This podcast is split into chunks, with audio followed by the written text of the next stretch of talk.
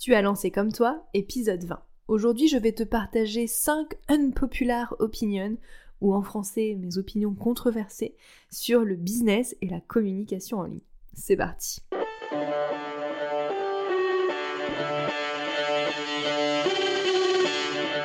Hello, bienvenue dans Comme toi, le podcast pour créer une communication qui te ressemble. Tu veux attirer tes clients de cœur et vendre naturellement grâce à ta création de contenu authentique?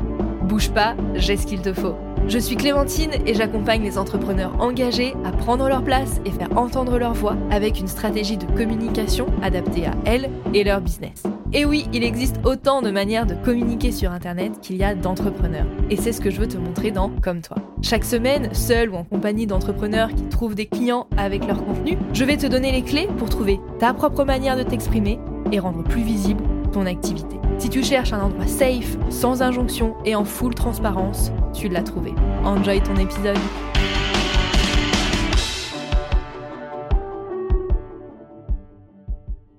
Hello, je suis ravie de te retrouver pour un nouvel épisode de Comme toi et aujourd'hui c'est un épisode un peu particulier car je transpose un concept que j'aime beaucoup sur YouTube, les unpopular opinions. Tu vas voir, le concept est assez simple. Je vais te partager dans cet épisode 5 opinions que j'ai sur le business et la communication en ligne. Et ces opinions, elles sont, comment dire, un peu controversées ou disons qu'elles sortent de l'opinion un peu généralisée. Donc il est fort probable, peut-être, on verra bien à la fin de cet épisode, que ces opinions soient des choses avec lesquelles tu ne sois pas d'accord. Peut-être qu'on va euh, ne pas être en phase sur ce que je vais te partager aujourd'hui, mais c'est tout le but de cet épisode, être honnête, sur ce que je pense et peut-être ouvrir un débat avec toi. Donc j'ai hâte que tu me dises à la fin de cet épisode si tu es d'accord avec moi ou pas.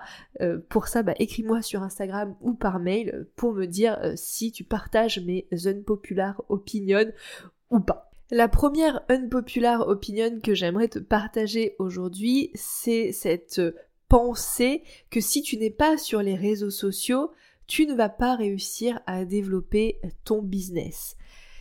Ah, qu'est-ce que ça m'énerve J'adore les réseaux sociaux. C'est vraiment des super outils. Ça permet de créer un lien plus simplement avec des personnes partout dans le monde.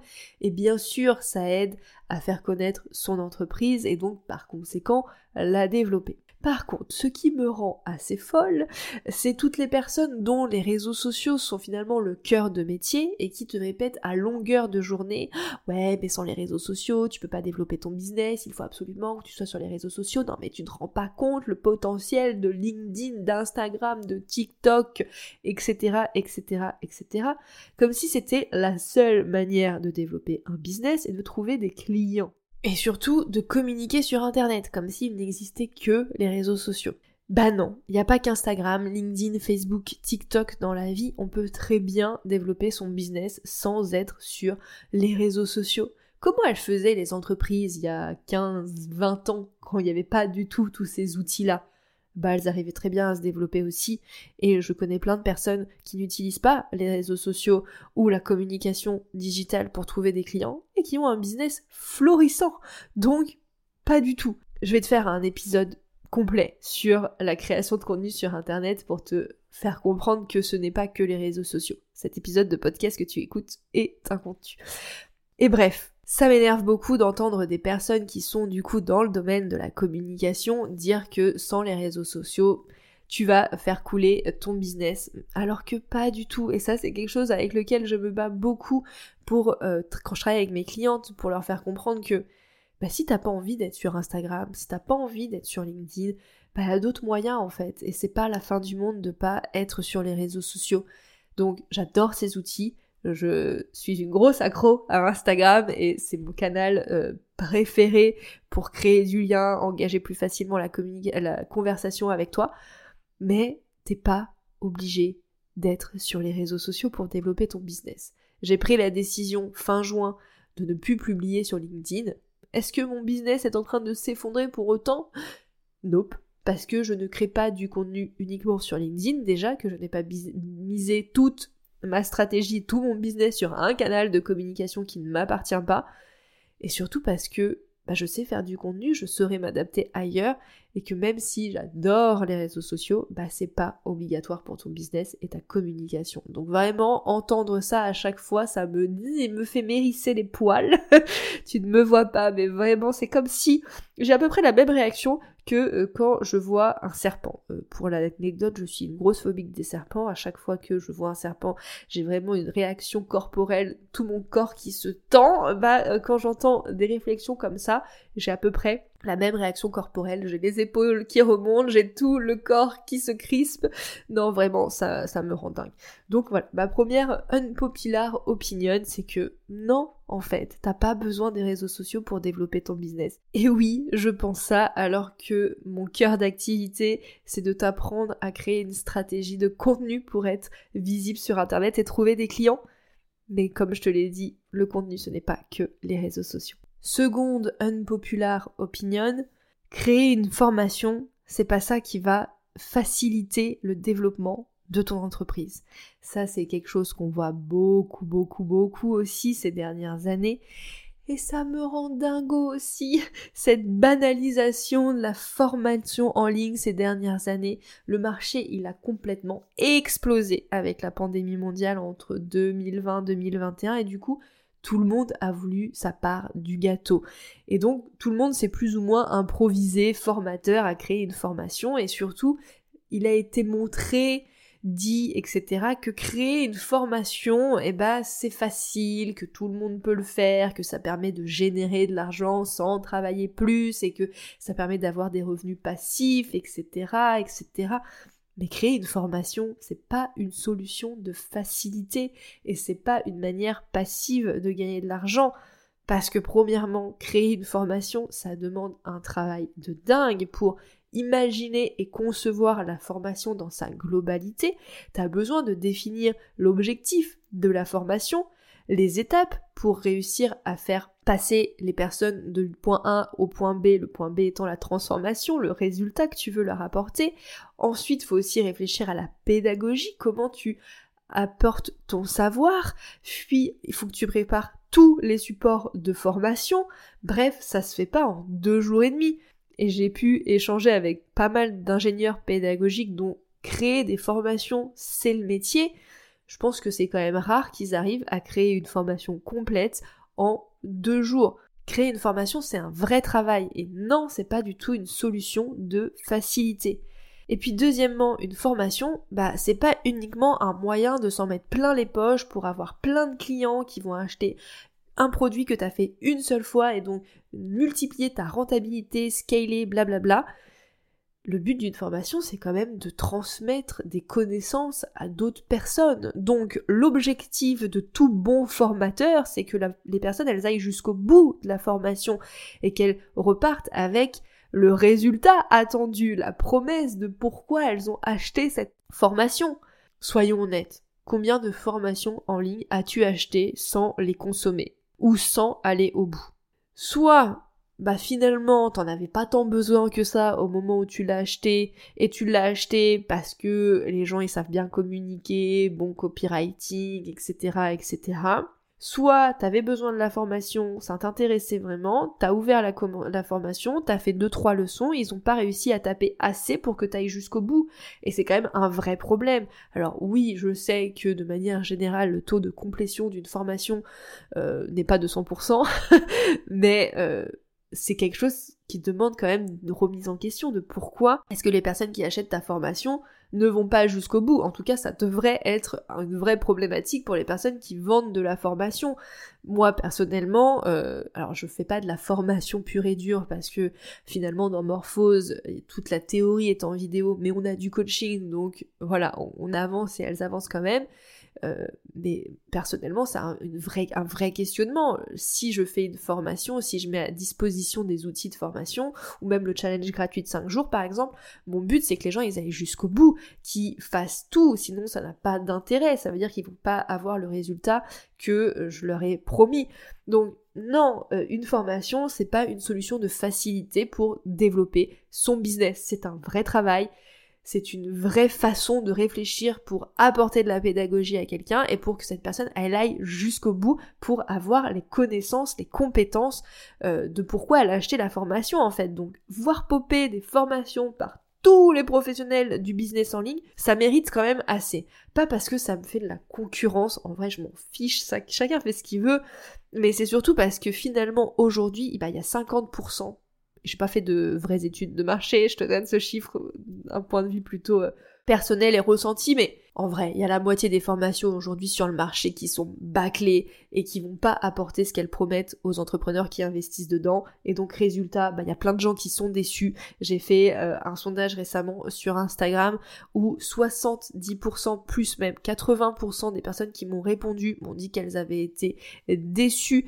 par une formation, un coaching qu'elles avaient acheté parce que la valeur ne correspondait pas soit au montant qu'elles ont investi, soit à la promesse que leur avait faite la formatrice. Et souvent on parle même pas de petites formations à 50, 100, 200 euros. On parle de formations de coaching à plusieurs centaines d'euros, voire milliers d'euros.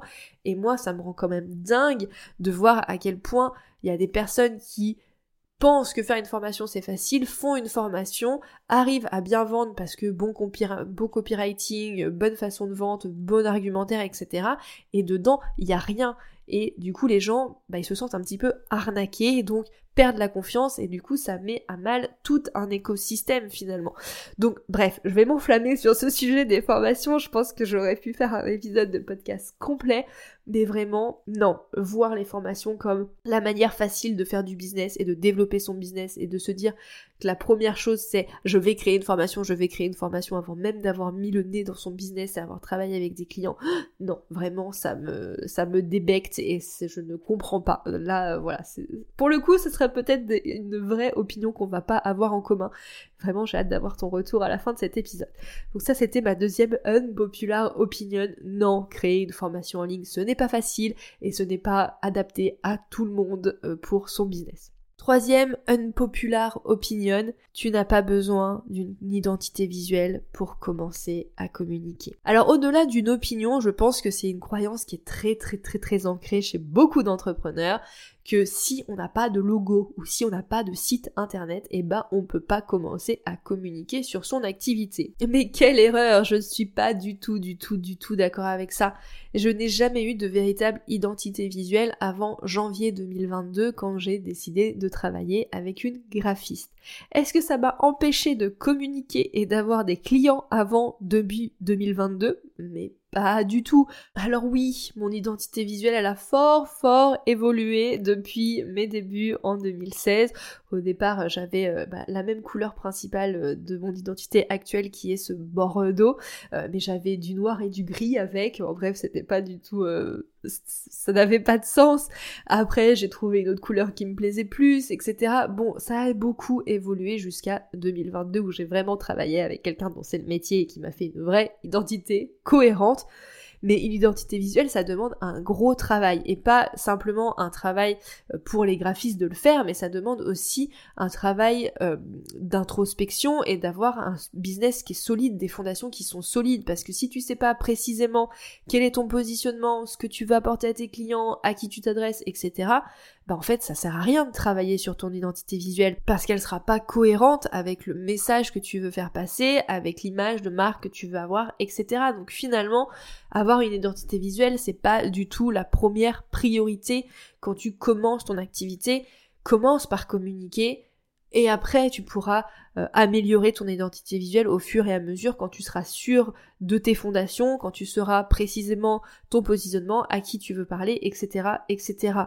Donc ne pas communiquer parce que t'as pas d'identité visuelle ou t'as pas de site web, pour le coup c'est plus une excuse que tu te donnes pour ne pas te mettre en danger. Hein, parce qu'on va pas se mentir, c'est plus facile d'attendre que tout soit parfait pour commencer à communiquer, plutôt que de communiquer et de potentiellement se montrer, de voir qu'on n'est pas parfaite, etc. etc. Sauf que la perfection, ça existe pas.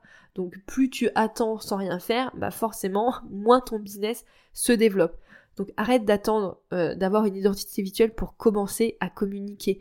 Commence à communiquer. T'ajusteras ton identité visuelle au fur et à mesure que tu vas développer ton activité, que tu vas être sûr de toi, dans ton positionnement, dans ton client idéal, etc. etc. N'attends pas d'avoir une identité visuelle pour communiquer. Vraiment, je ne suis pas du tout d'accord avec cette euh, idée qu'il faut une identité visuelle pour commencer à communiquer.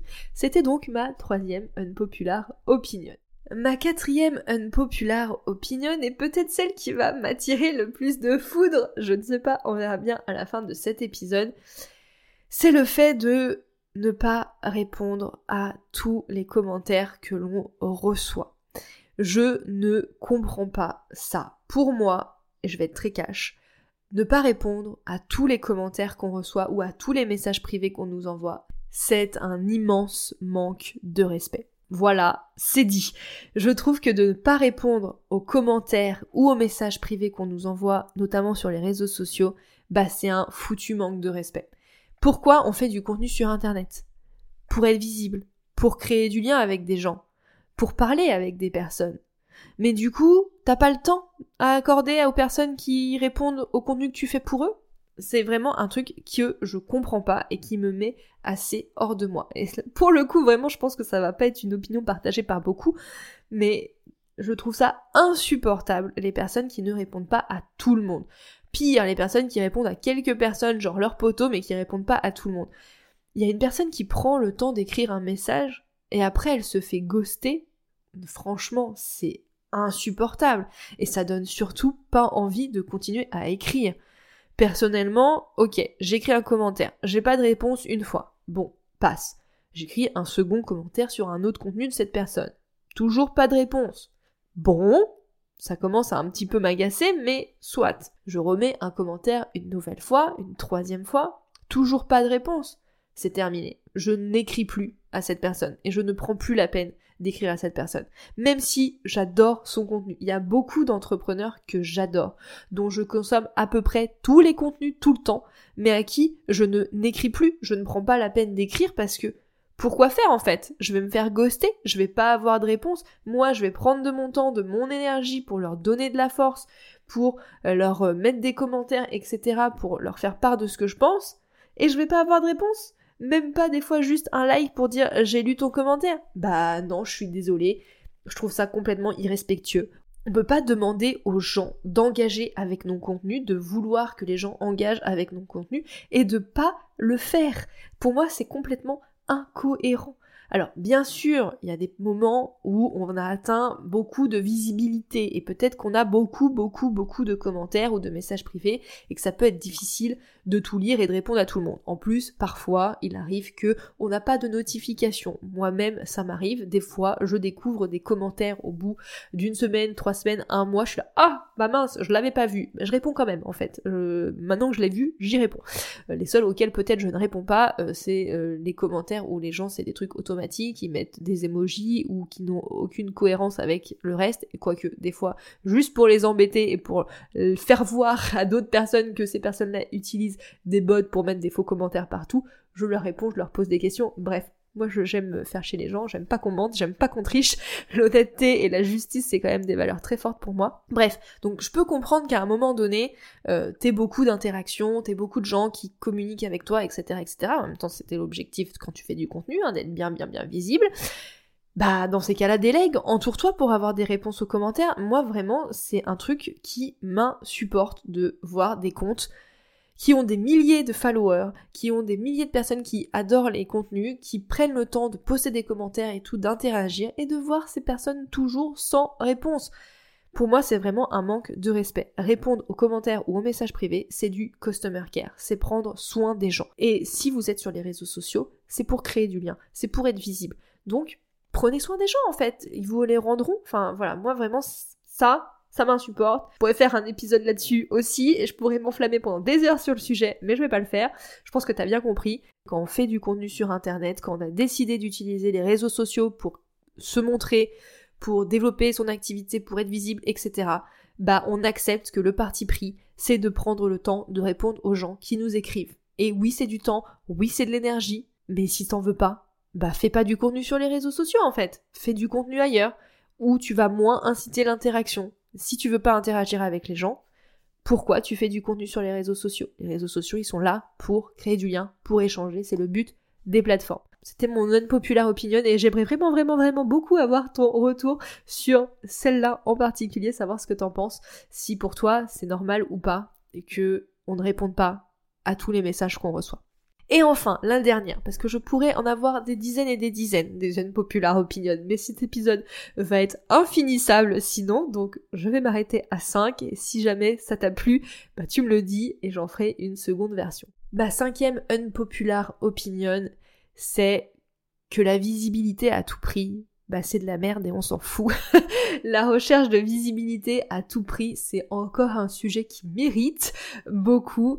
Euh, chercher par tous les moyens à être visible, à faire des trends tout le temps ultra tendance, etc. Mais vraiment à chercher le buzz à tout prix pour attirer n'importe qui.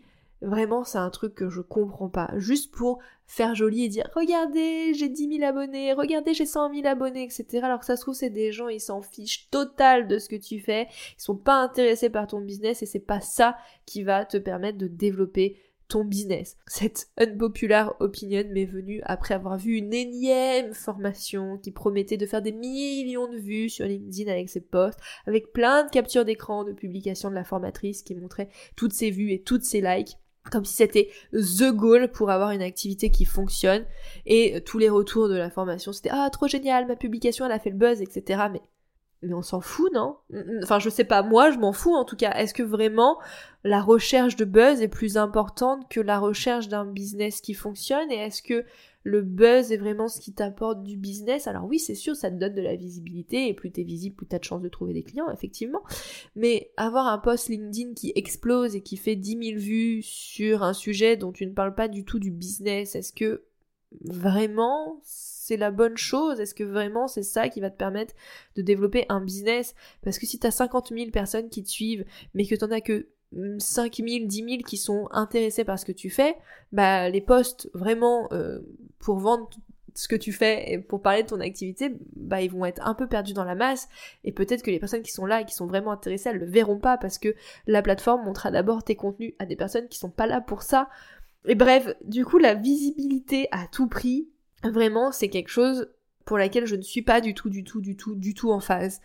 Euh, oui, la visibilité, c'est bien. Et on va pas se mentir, on la recherche tous et toutes. Normal, ça serait vraiment mentir de dire le contraire. Même moi, j'ai envie d'être visible j'ai envie que mon message y passe, il soit entendu.